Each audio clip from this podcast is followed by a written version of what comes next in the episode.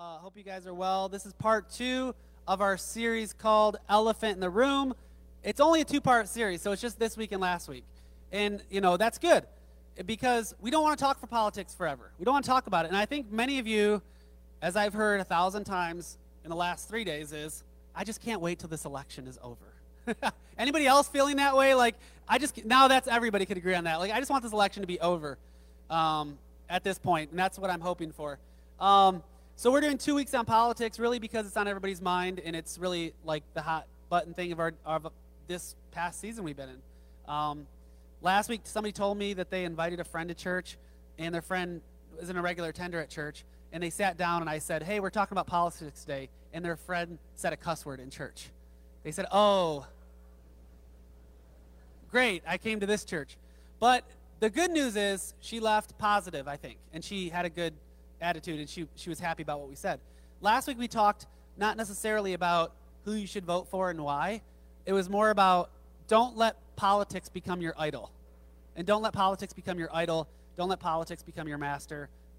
Jesus is king, politics are a second. And also, Christians shouldn't look to towards politicians to do what we're really called to do. And we shouldn't just give to politicians what God's really wants the church to be in charge of and do and put our hope in that. Um, so the message to, to, of today can really be applied in any of area of our life, any area of our lives as a church. But we're applying it to politics. And I don't know if it's the Baptist college I went into, but this sermon has three D's, okay? You guys ever go to a Baptist church where they had like the three points and they all started with the same letter? That's what it is today. So you and your wife can giggle and try to guess what the next D is in the next point, okay? Because that's what you do when you go to Baptist church. You try to guess what the pastor's three D's are. Um, but we're going to be talking about politics. When we talk about the church in politics, as you guys know, I just want to reiterate whenever we talk about the church, we are not talking about the building.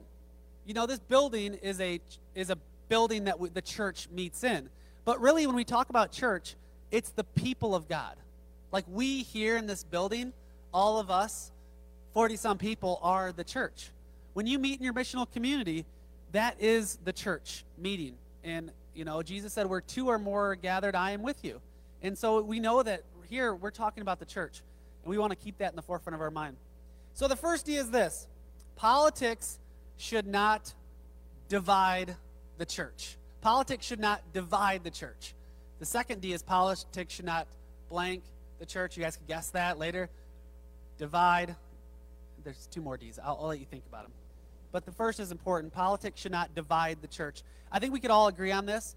Nothing we do, nothing should divide us as a church, especially, especially this. So here's a scenario I've seen played out many times in many different settings. You know, I was at J Road in 2016 during the last election, and I was at my last church in the previous two elections before that. Um, and this is the scenario: you walk into church, you you you park your car, and you go to walk in, and the car in front of you has a bumper sticker that says, I'm riding with Biden. And your blood starts to boil because you're upset. And you walk in, you're like, how could a Christian have that bumper sticker? And you get upset, you walk in, and you begin to think about whose, you know, car is that out there that has that, and you start to get upset. You see that a divide, a divide has already started to happen. Second scenario, opposite way. President Trump was in town last weekend for a rally. You get on your Facebook just to see how your Saturday Saturday's going. And then you see a couple of your Facebook friends are closet Trump fans. And they were at the rally and they were waving a Trump flag and they were singing Trump's praises. And now your blood's boiling and you're upset. And you're like, they're in my missional community. Great. I can't go to missional community anymore. I'm going to be thinking about them waving the Trump flag. And, and you see how the divide happens in the church, and we start to like, there starts to be a dividing point where then we start to see not each other as brothers and sisters in Christ, but we start to see each other as Republicans and Democrats. And that's where a rift begins to happen in the church. And not a very good rift. And, and problems start to happen. And, that, and then division started, and there's a rift. Look at 1 Corinthians chapter 110 on the screens. 1 Corinthians chapter 1 verse 10, very simple verse. Let there be no among you. Like that was Paul's biggest thing for this chapter is let there be no divisions among you. This is not good, he's saying. And what's dividing you? And really, what divides you should only be what really unites us, and that's the person of Christ. And we're all united around Christ, and so all these other things shouldn't divide us. And Paul knew that one of Satan's biggest tactics to divide to uh, for the church is to divide. That's really a military tactic, right? Divide and conquer, get people fighting, get people upset at each other. And when you got the church, us, that's supposed to be united and tight knit and close, once you get them fighting and divided, Satan's already won. Because our mission isn't happening. We're not ta- like at elder meetings. We're not talking about what's this next big ministry event. We're talking about hey, there's a fight in the church now. You know what I mean? Have you guys ever been a part of a church like that? Where like the board meetings, instead of talking about progress for the kingdom of God, we're just dealing with squabbles about mask. it's like, really? Is that what God wants us to be fighting about in these in our leadership meetings as a church? Is that what God wants missional communities to break up about? Is a mask? Is, is, that, is that really honors God? No. And, and really, Satan's winning in all of it if these if these divide, divides start to happen. See, Politics are in the news, they're in social media, they're on. Even the Christian radio station has political ads now. It's kind of funny. I'm like, why don't you guys just have like like blinds.com or something? Why do you got to have political ads on your the Christian radio station? But what happens is everywhere you turn, politics and social media, and and I truly believe this, it's meant to push you further and further away from each other. It really is. Like the the ads that you see in social media, this is meant to like push you further and further into your camp. And what the word that it's used is what's called political tribalism. Political tribalism. And that's where you know, you become part of your tribe and your tribe becomes your politics. And so you become further further pushed into your tribe and you love your tribe. You get a warm feeling when you're around your tribe and then you start to hate the other tribe. Right? you start to see what's wrong with these people. Like, what's wrong with these people? Why don't they see things the way I see things? And then we become divided over our tribe. And so we developed a camp. As a church, we should not fall into any tribe other than the only tribe that we should belong to is the body of Christ. Amen? And the body of Christ is our, is our tribe. And, and that's what we're a part of. And that's what Jesus came for. That's what Jesus died for. That's what com- communion is. And that's why I said there should be no division because you're united by the body of Christ. And so nothing else should really divide you. Not, no other side issue should divide you. That's it. If there's somebody in the church that's teaching another way to heaven, if there's somebody in the church saying Jesus didn't rise from the dead or, Jesus isn't who he says he is, sure, that should cause us to, that's like a wolf in sheep's clothing in the church. And that should cause us to talk. And, and, but these little side things shouldn't divide the church. So I have a pretty big verse for us in this in this section. It's 1 Corinthians chapter 12, another one of Paul's letters to the church in Corinth. Um, and this passage is long, but it really talks about the different parts of the church. And really is we want the church to be united, but we're not going to be unified in every form of thought. And that's really okay. We're going to have people that have different leanings, different bents, different different differences in the body of Christ. So look at 1 Corinthians chapter 12, what it says. And this is talking about the church. In verse 12, it says this There is one body, but it has many parts. It's talking about your body. Like your body has many parts. You have arms, legs, fingers, eyes, ears, so on. There's one body, but it has many parts. But all its many parts make up one body. It is the same with Christ. We were all baptized by one Holy Spirit, and so we are formed into one body it didn't matter whether we were Jews or Gentiles, slaves or free people. We were all given the same spirit to drink. So the body is not made up of just one part, it has many parts. Suppose that the foot says, I am not a hand, so I do not belong to the body. By saying this, it cannot stop being part of the body. And suppose the ear says, I am not an eye, so I don't belong to the body. By saying this, it cannot stop being part of the body. The whole body, if the whole body were an eye, how could it hear? If the whole body were an ear, how could it smell? God has placed each part in the body just as he wanted it to be. See how that's important to the church? Verse 19. If all the parts were the same, how could there be a body? As it is, there are many parts, but there is only one body. The eye cannot say to the hand, I don't need you. The head cannot say to the feet, I don't need you. In fact, it is just the opposite. The parts of the body that seem to be weaker are the ones that we can't do without. You know, like like the big toe is so little but so important for your balance. little little the big toe is nothing. Actually the big toe is pretty important. The Achilles heel behind your heel. Very small, very very important. Can't do without it. Can't walk without it. Okay, verse 23. The parts that we think are less important, we treat with special honor. The private parts aren't shown. You're like, where are you going with this, Pastor? No. Where's Paul going with this? The private parts aren't shown, but they are treated with special care. The parts that can be shown don't need special care. But God has put together all the parts of the body, and He has given more honor to the parts that didn't have any honor.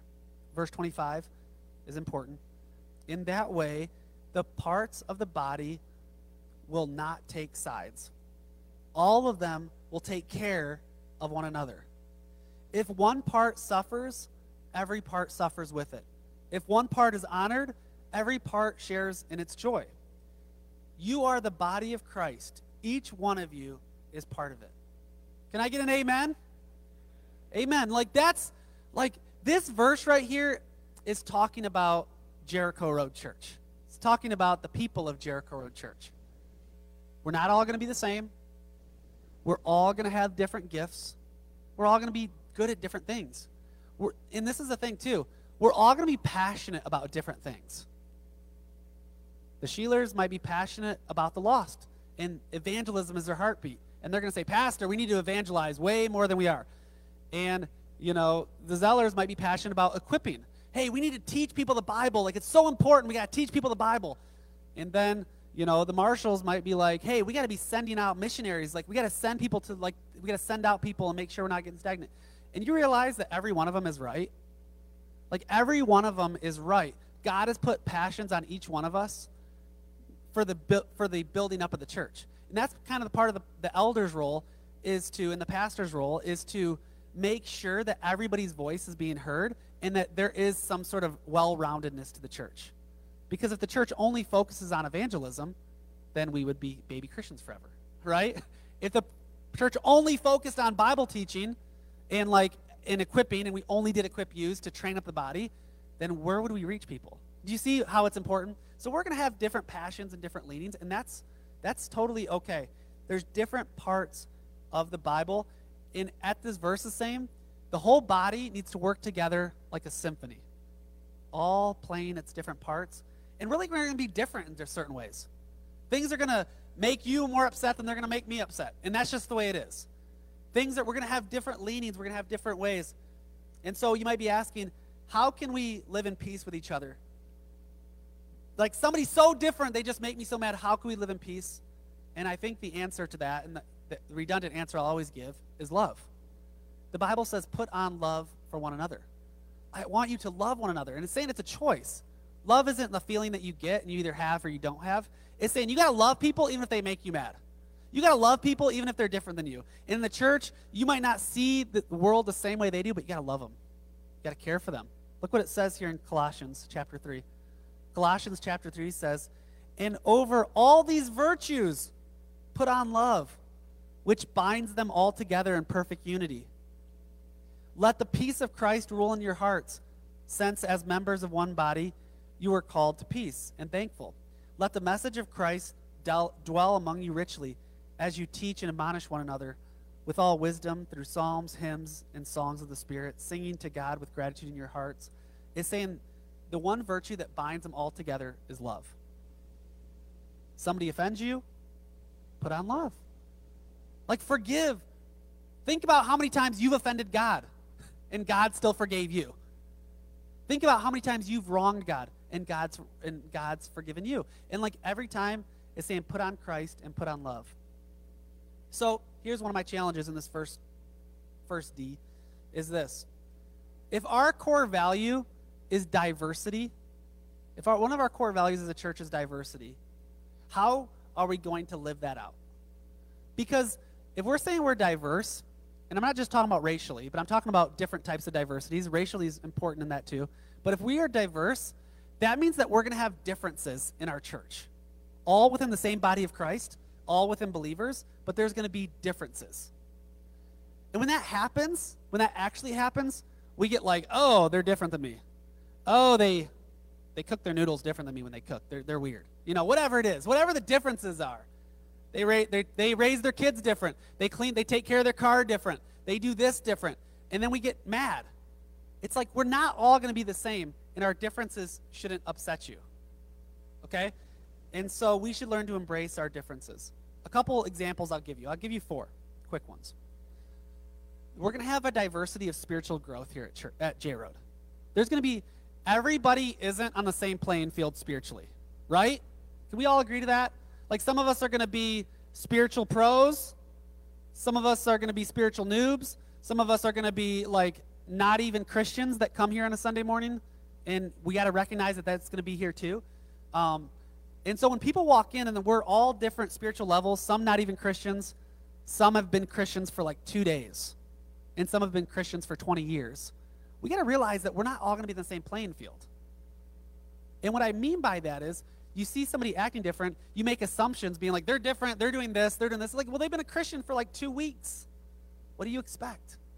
You expect them to live exactly like you do, who's been knowing Christ and been sanctified for 20 years now? No, we're going to be different. We're going to make stupid decisions.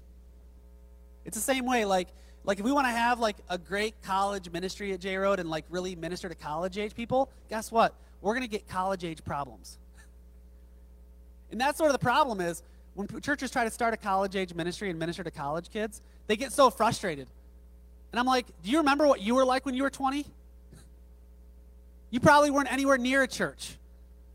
And now these people are in church, they're making 20 year old mistakes, and you're, and you're holding it against them like they're supposed to be a 40 year old Christian. You, do you know what I mean by that?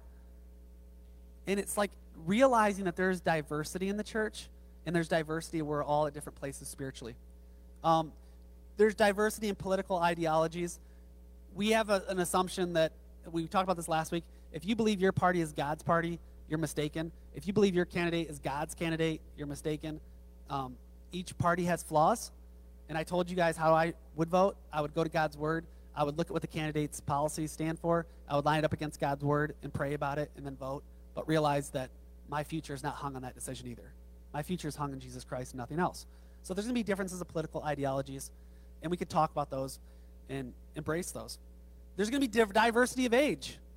There's going to be diversity of age. Some folks are going to be young, some people are old, like we talked about. There's going to be some college age. There's going to be some people in their 80s. And we got to realize that in our missional communities, if we have people of diverse age, that should be a benefit, not a problem. Right?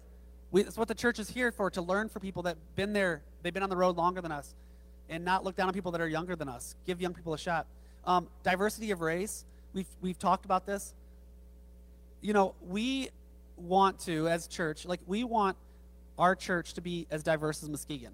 So we're going to set out on this path, to, and it's going to be a multi-year path. But they say is Sunday morning is the most segregated time in America.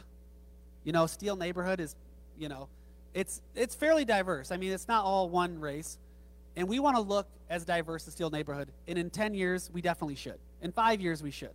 And it's and it's going to be something to push against, because this is the difference. We tend to gravitate towards people like us. We tend to gravitate towards people who have the same income as us. Isn't that true? Like people that live in like a rich, rich like neighborhood, they're not really going to be hanging out within the trailer park. It's just the way it is and then we gravitate towards our income levels. And the church has to fight against that. We gravitate towards our cultures, and we got to push against that a little bit. We gravitate towards our race and with that's culture. And so, and I say that, like, here's a good example.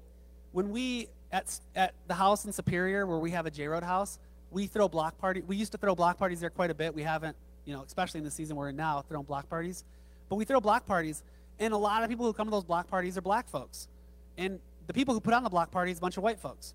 And so the black folks come and they're like, this is all like white people barbecue food. and it's like, what do you mean? Like, and, and for me, honestly, I came from the whitest demographic town that you've ever seen. We didn't have a black person in our school. We didn't have a black person for 20 miles. And I honestly, like, didn't even meet a black person until I was 18 years old. And, and like that, like that's just the reality of the town I grew up in. Very, very white. My family and my family's family. And what it is is I had to realize that when I do something to try to reach a culture, I have to try to understand the culture. I try to get make friends. Like I, honestly, unless I myself start to have some black friends, we're never going to like reach black people because I don't know. Like we're different. We're different, and there's going to be different cultures and, and stuff. And so we like that was one of the funniest things we realized is is everything about this was geared towards what we like, and it was not towards what they like. And you see the difference? Like pasta salads at every white barbecue. It's not really at every black barbecue. the first thing they said is, "Where's the hot sauce?" Like we didn't bring any hot sauce. It was not one thing that we have. It's not like a staple. Ours is ketchup and mustard and mayonnaise. You know what I mean? Like we have to understand that there's differences and understand to bend and appreciate and accept those things and love them. And so we want to reach people of all different types. So find joy in unity. Find joy in unity that we all come around the same table and we eat from the same loaf. That's communion. The loaf that we eat from is, the, is a loaf of Jesus, the body and blood of Jesus Christ. That's the communion table. We can all find unity around that, and we all can be unified. Amen? All right. The second D is the first is politics should not divide the church. The second is politics should not distract the church. Okay? Nobody had the courage to guess. Distraction is very important. Like, distraction is something that we need to keep at the forefront of our minds. Have you, anybody ever here ever seen the movie Up? The, the Pixar movie Up? Remember the dog who could talk because he had the little thing? Yeah. He's like talking and telling a squirrel, and he just sees like the squirrel and he keeps getting distracted because he sees a ball or a squirrel. You know, that's like what I think about when I think of distraction. Um, and and when we think of distraction, it's very um, it's very important that the church doesn't get distracted off our mission, like we talked about. Very important. And, and look at 2 Timothy chapter 2, verse 23. This is in the NIV, and this the way it's phrased here is beautiful. And you might this might resonate with some of you. In 2 Timothy, it says this. Don't have anything to do with foolish or stupid arguments because you know they produce quarrels. And the Lord's servants must not be quarrelsome, but must be kind to everyone, able to teach, and not resentful. And like this was written before Facebook, right? Don't have anything to do with stupid arguments. Anybody here ever get caught up in a really stupid argument and then you're mad and you're like, why am I even arguing about this? This is just a big fat distraction. And I like how he says that. He says, it's just the, the Lord's servants shouldn't be doing this stuff. we have to think about this. Is this argument even worth having? Some are, 90% aren't. 90% are. Some are. And, and I'm sure most of you have been involved in that.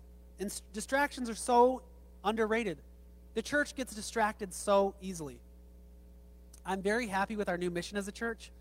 Our new mission, if you haven't heard it or if you haven't said it already, is Jericho Road Church is our purpose is to reach the lost, equip the found, and send the willing. Reach, equip, send. Reach, equip, send. Like we keep, that's everything. Everything we do should fit in that model. Right now, we're being equipped to be the church, right? Like that's what's happening right now. Some Sundays are going to be totally devoted towards reaching. Every 12th is sending. Like everything fits in these molds. If we do a men's breakfast like we're supposed to be doing sometime in the winter, like that's going to be an equipping breakfast. And so it's like, hey, come here. We're going to teach you how to be men of God. It's equipping. Reach, equip, send. And so we need to realize that uh, that this is our mission. This is important, and it gives us our focus, so we stay on our mission and we don't become distracted. And for some of us, we get distracted. Distracted. At one day in the future, I'm going to write a book on distractions. Okay? You want to know what the title is? It's called. Going to sound really sexist women stop going to Target. Because they go to Target, they go there for a bot like toilet paper, and then they spend $2,000. Maybe that's just my wife, but maybe that's you guys have a similar experience. Just kidding. And guys, don't go to Cabela's or Bass Pro Shop or Lowe's, all right? Because they're full of distractions. Do you know what I mean? Like, it's full of distractions. I'm not really going to write that, that book, okay? Um, but Target's a big distraction. And it's called, like, we stay on mission. Uh, you know what one of married couples, one, one of their biggest arguments is that I've noticed and my friends notice is this. You got, like, married couples don't have a plan for what they're going to do for the day, and it causes a fight. Have anybody ever done this? They woke up on a Saturday morning, and they're like, honey, it's Saturday. We don't have plans. What are we going to do today? And he's like, I don't know. And she's like, oh, it's the weather's nice. Let's do something. And it's like, I don't know. And then they just fight all day instead of actually having a plan to do something. And the goal is that they didn't have a mission for what they wanted to accomplish for that day. And the day slipped away, and now they're both resentful that they didn't actually get to do what they wanted to do for that day. And that happens so much. Vacations, birthdays, like we have a mission. And I try to think about that, like when a Saturday comes, like, honey, what's our mission for today? Is it to rake the leaves? That's it? Okay. I can only handle about one mission. Yesterday, my mission was Mark Carmine's daughter got married. So that was my mission, was to marry Cynthia Carmine. That's why I got these beautiful flowers up here. Because we had a wedding here at j yesterday. So give it up for them. Cynthia's not here. And their siblings. Yeah, that was a very fun wedding yesterday. But that's really, that was my mission for the day. That's what I worked towards. That was it. You know what I mean? Like we have that in our mind. But when we don't have a plan, nothing gets done. And sometimes your plan just needs to be, hey, honey, we're going to sit and watch TV all day because we need to relax. That was your mission. It was accomplished. And so this is the point I want to make on this. The enemy of mission is distraction. The enemy of any mission is distraction. You guys know that you've been on a mission, you've been at work, and you've gotten distracted, and it totally ruined your mission. You see, Satan would want nothing more than to distract the church from their mission. If he can't divide us, he's going to distract us. And I don't know about you, but like there's so many things that distract us. And I'm getting, like I said before, I'm getting sick of like fighting over things that are a distraction. You know what I mean? Like, like this summer we did church outside at MCS. It wasn't ideal. It wasn't my favorite thing in the world, but we got to meet. Some churches are just like getting back together, and we got to meet the whole summer, even though it wasn't ideal. But the church is the body, and we were outside meeting in grass, and it was awesome. And we got to worship. We got to hear. We got to um, do child dedications. We did communion. It all happened outside, and praise God. And we should be praising God for that. And instead, if you're like, I'm not going to church till we're back in the building, it's like that's distraction. That's God. Like Satan has distracted us from what He wanted us to do. And when we get distracted, like we're distracted on mission, and the church gets distracted, it's like a fire truck who's going to put out a fire and then it stops for some ice cream. Right? It's like just stops off and says, you know what, let's get some ice cream. There's a burning building. Don't worry about the ice cream. I don't know about you, but I went to this funeral one time. And you guys ever go to a funeral where like where you have the funeral, you get in the big line and you drive to like the graveside? Sometimes it's like five miles away. Anybody ever been to that where you drive in the processional to the gravesite? Yeah. So we did this. Somebody in the middle of the processional they saw a garage sale that they wanted to stop at. I'm dead serious. So he saw it. He turned down, like he was going to leave the processional and hit up the garage sale. And the whole processional followed him down this road to the garage sale. and they're like, what the heck? And he distracted everybody from what they ultimately should have been doing and caused a lot of problems. And so we all had to get back and figure out where this thing was. Um, True story. I'll tell you about that sometime. Um, and it wasn't me, by the way, that stopped for the garage sale. Um, so, the enemy of mission is distraction. You know, the other distraction you see is you see somebody who's not a believer and you want to talk to them about Jesus, but the politics that they have, they're just so upsetting to you, you can't even approach them about their faith in Jesus, that means that politics has become a distraction, and you really become distracted from sharing the gospel. And we see that play out. We become distracted. So instead of sharing Jesus with our unbelieving friends, we resorted to arguing about politics. And so, you know, in a sense, the devil wins in that in that regard. We got thrown off our mission. Or every 12th. This might be a little bit more personal. every 12th, like is coming up, and we already had an every 12th, and we go out and serve. And some of the places we serve at requires us to wear a mask. Like, again, I am not the mask Nazi. I don't like masks. I'm not a fan of them. But if I'm going to serve at the Muskegon Rescue Mission and they say everybody has to wear a mask, I'm wearing a mask. No biggie. I go into Meijer, got to wear a mask, got to wear a mask. No biggie. But if somebody says, I'm not going there because we have to wear a mask, then they become distracted from the mission that God's called them to. God's called you, you signed up for this to serve at the Muskegon Rescue Mission or to serve wherever, and then you found out you have to wear a mask, I'm not going. You've become distracted. And you've become divided, distracted, and that's on you. Now, I get it if you medically can't wear a mask. I understand that. That's a different story. But if you say you're just so angry because they made you wear one, you're not going, that's on you. It's not on them. The mask shouldn't stop us from being the church. The mask, you can still share the gospel through the mask. You could still speak words of truth through the mask. You'd still speak words of love through the mask. And if we have to put one on, you know, and I know I'm speaking to the choir, this is kind of the mass service, right? like, it might be a little bit harder second service. I might have to change it up a little bit. No, I'm just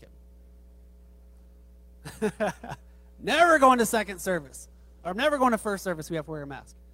And I'm like, we can still speak Jesus through the mask. And nobody's ever said stop sharing the gospel. Nobody's ever said stop, you know, preaching the gospel, stop serving the underserved. Like nobody said that. And masks have become a distraction to some of us. So whatever your master is, that will distract you. Matthew chapter 6, Jesus says this, and he's speaking about money, but it serves for a lot of things. It says, No one can serve two masters, for either he'll hate one and love the other, or he'll be devoted to one and despise the other. Whatever your master is, that will distract you. If politics are your master, that'll distract you. You'll end up serving it. It goes with anything money, alcohol, sex, politics. All these things could distract us from the mission. All these things have a way to become our master and distract us from the mission, right? And like distract us from what's really important. And so when it comes to evangelism, we need to be more concerned about people's souls than political party. And you might be saying, hey, some of these things are important. And like, hey, with politics, hey, you have to have a backbone and stand up for what you believe in. Stand up for what you believe in, have a backbone. And you know what? My mom and dad always told me, son, maybe your parents said this too, pick your battles. Choose your battles. This is so important for the church to hear. Choose your battles wisely. Because if everything is a battle, people are just going to see you as argumentative. They're just going to see you as argumentative and always fighting. And so pick your battles and really choose what hills you want to die on. If you had to pick one or two hills that you're going to die on, choose those hills. But if you're dying on every hill, it's not going to make a lot of sense. And we get caught up in foolish or stupid arguments. The battle I'm choosing to stand firm on is this Jesus Christ is the way, the truth, and the life. Nobody comes to the Father except through him. In John 3:16, for God so loved the world that he gave his one and only son that whoever should come to them should not perish but have eternal life. Like these are the hills I'm going to die on, and these are the arguments I want to argue about. These other things are honestly honestly just a distraction. They're just a distraction. I'm not hanging my reputation on the election. I'm hanging my reputation on my faith in Jesus Christ and all these other good things. We need to make Jesus number one and the master of our life and not make these other things the masters. Not make anything a master, not let anything else distract us. We have to get past distractions as a church. Or instead of accomplishing our mission, we'll run around chasing our own tail. And that's not good. We're either divided or we're distracted. And the last one is this politics should not disgrace the church. You have divide, distract, or disgrace. And I think of all these too, they apply for families. I don't know if you know this, but politics have divided some families. I've seen it. I've seen it where, hey, I'm not going to talk to you. I'm mad at you guys. I'm not coming home for Thanksgiving. I'm so mad at this, this, and this. I mean, I saw it in the last election. And so when it comes to our church family, it should not divide, distract, or disgrace. So we as Christians are really held to a higher standard, right? Like we are held to a higher standard. And I don't care who you are, if you call yourself a Christian, you go out in the world, I'm holding you to a higher standard than the rest of the world. And the people you work with, the people you go to school with, they're holding you a higher standard too. Because you not only represent yourself and your family, but you represent the body of Christ. And we represent the body of Christ. So we want to make sure that we are um, standing up and being the salt and light of the world and not seen as a grumpy bucket, right? That's only upset about like one thing. It only talks about one thing. We are called to be the salt and the light. My question is are you bringing hope to those around you? Or are you bringing fear? Are you bringing excitement? Are you bringing hope for a future because your Lord is ultimately Jesus and you have hope? Or are you bringing doubt and fear and all these other things? Like what are what are you bringing to your places of work? You know, I see this attitude and you know, I don't mean to call it out and I think of this when I think of disgrace and this kept coming up. I don't know how to word it. But it's this. So the when it comes to politics, like there's there's obviously two major candidates. Some people vote for a third party, and that's fine. But there's two major candidates. Um, one of the candidates is known for being a little bit more, I don't care what you think. like, I'm going to say it like it is. If it offends you, go beat dust. I don't care what you think. one of the candidates is more open to name calling than another one. And I'm not saying that like when you vote, like you're not just voting for a personality. Like you're voting for their cabinet, you're voting for their policies, you're voting for the Supreme Court. Like you're voting for a lot of things. So I'm not saying that should be your single thing. But what I'm saying is, if your guy, whoever that is, is the guy you're voting for and he acts that way, he's not your master and you should not emulate that. Even if you're voting for him and that's okay, you shouldn't act like that when you're out and about in public. And I think sometimes, like, and I know a lot of Christian people that are voting a, a certain way, and it's fine. Like, I'm not telling you that. But I'm saying is, if the person you're voting for, like, eh, they take pride in how they put people down and treat people like crap, that should not be your MO either. Right? And, you know, again, I watched the rally last week because it was in Muskegon. It was kind of cool. I watched it and just had it on in the background.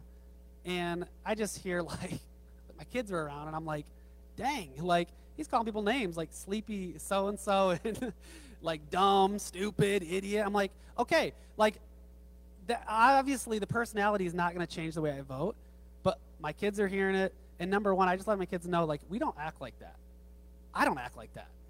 I don't call people stupid. I don't call people idiots. I don't call people jerks. And sometimes, if our master is a politician, we will emulate that. And you see people like that at work. Hey, this is the way I am. Screw you if you feel different. That's just how I am. I don't care about you. It's like, no, listen. If you act like somebody, like there's one master that we should emulate, and that's Jesus. Well, you can vote for who you feel like is the most biblically based candidate and pray about it. That's good. But if you treat people like dirt and all this other stuff, we'll end up disgracing the church.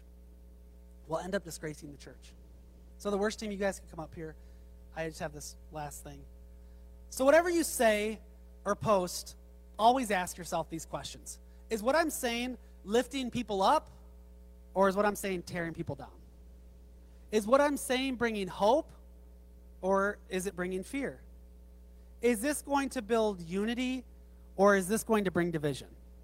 Because honestly, right now, the way politics are, they're made to push people in two different camps and they're made to bring division. Hey, if you want to vote for this idiot, you vote for this idiot. If you want to vote for this moron, you vote for this moron, and you're both morons for whoever you vote for. It's like, you know what I mean? Like, you just can't win. And it's made to divide.